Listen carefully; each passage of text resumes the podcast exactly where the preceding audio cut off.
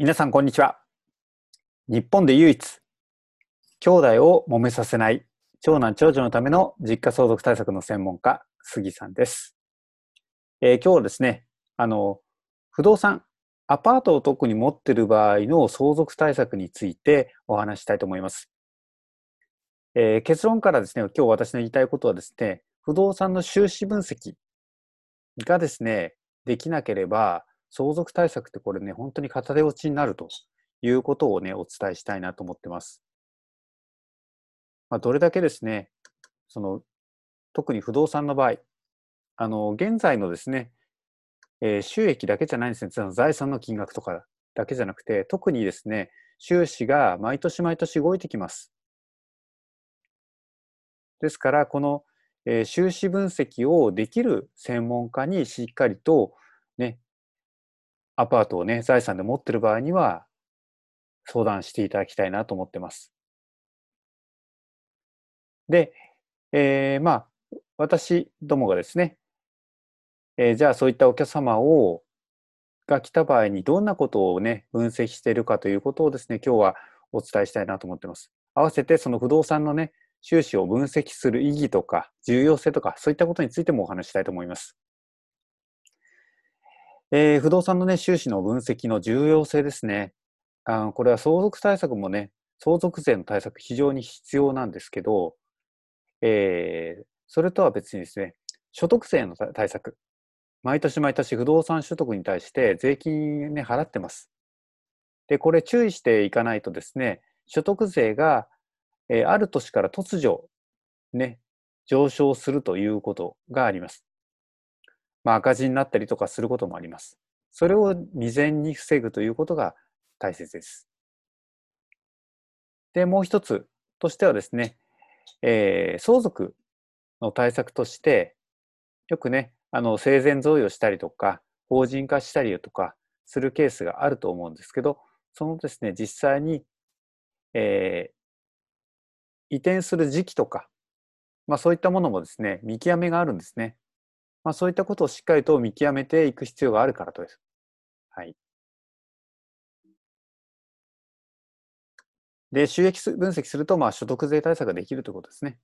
まあ、特にこんな形で、えー一番多いのは、減価償却の期間が終わってですね、えー課税所得が増えてしまって、所得税が、例えばこの場合ですと359万円から748万円に増えましたと。まあ、そんなケースもあるわけですね。まあ、所得税ね、一つを取っても非常に恐ろしいわけです。で、えー移転候補の物件の見極め、えーこのね、3ステージをね、使い分けるということですね。はい。で、まあ、それぞれ新築の時、10年から15年、そして減価償却終了後、もしくは借、えー借入金返済後というね、3つの時期に分けて、それぞれ相続対策、所得税対策、えーキャッシュフロー対策、移転対策、まあ、いわゆる相続対策ですね。に対してこんな形でですね、非常に分析をすると。だから自分自身のアパートがですね、どの状況にあるのかっていうこともですね、しっかりとこれをね、えー理解することが大事だと思います。えー今日はちょっと時間ないので、ここだけですね、まあ、後日動画をちょっと作りたいと思いますので、そこで詳しくご説明いたします。で、そのためには、この不動産収支、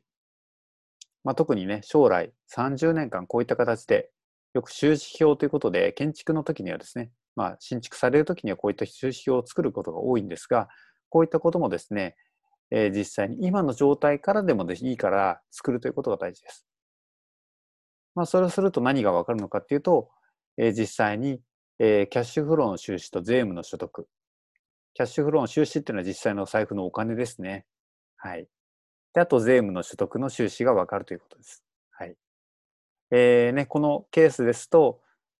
えーキャッシュフローとしてはですね、えー500万ぐらい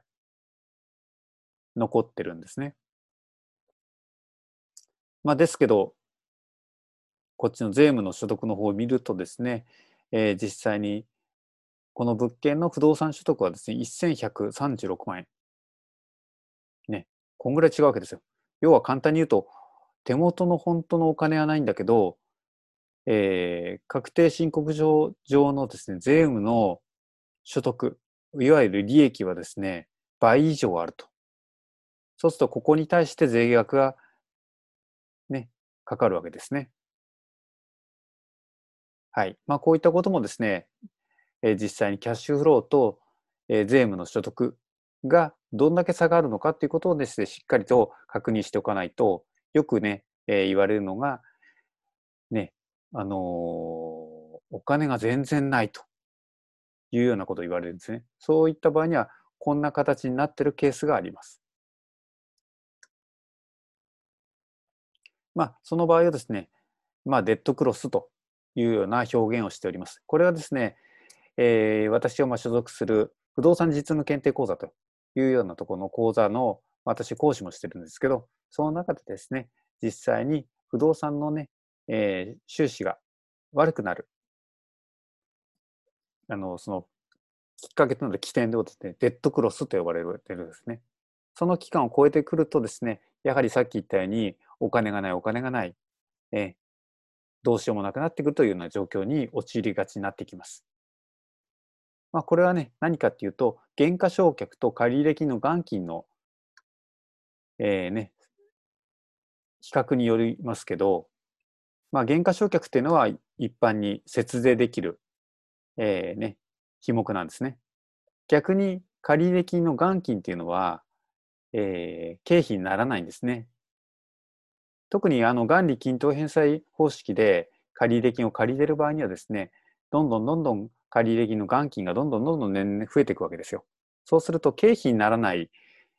えー、現金が増えていくっていう形ですから、実際にはお金は出てくるんだけど、経費にはならないということで、えー、節税にはならないと。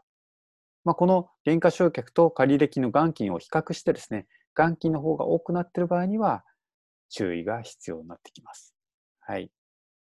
まあ、ですから今のね、こういったさっきお話した物件については、ね、本当にまあ、もういわゆるね、お金がない、そして、えー、税務の所得は高いと。だから税額も多く取られているという状態が、こういったグラフにするとはっきりわかるわけですね。えー、赤字が元金の返済額です。で、青が、えー、原価償却費ですね。まあ、ですから15年ぐらいまではもう苦しいよということが一目でわかるわけです。はい。まあ、こんなことをね、通して実際に将来のキャッシュフローというものをしっかりと把握する方が大事ですので、まあ、相続対策でですね、ぜひアパートを持っている方はですね、今の現在の価値だけを見ていてもダメだということなんですね。えー、ぜひこの今から将来の状況ですね。キャッシュローを含めてですね、えー、どう財産の構成が変わっていくのかということをですね、しっかりと分析をするということが大事です。はい。えー、今日はですね、ちょっと、あの、いつもの質問コーナーとは違ってですね、ちょっと難しい内容だったかもしれませんけど、えー、ぜひですね、アパートの収支分析というのは大事だということを押さえていただければと思います。はい。で、今日はじゃあこれにて、この動画について終わりにしたいと思います。どうもありがとうございました。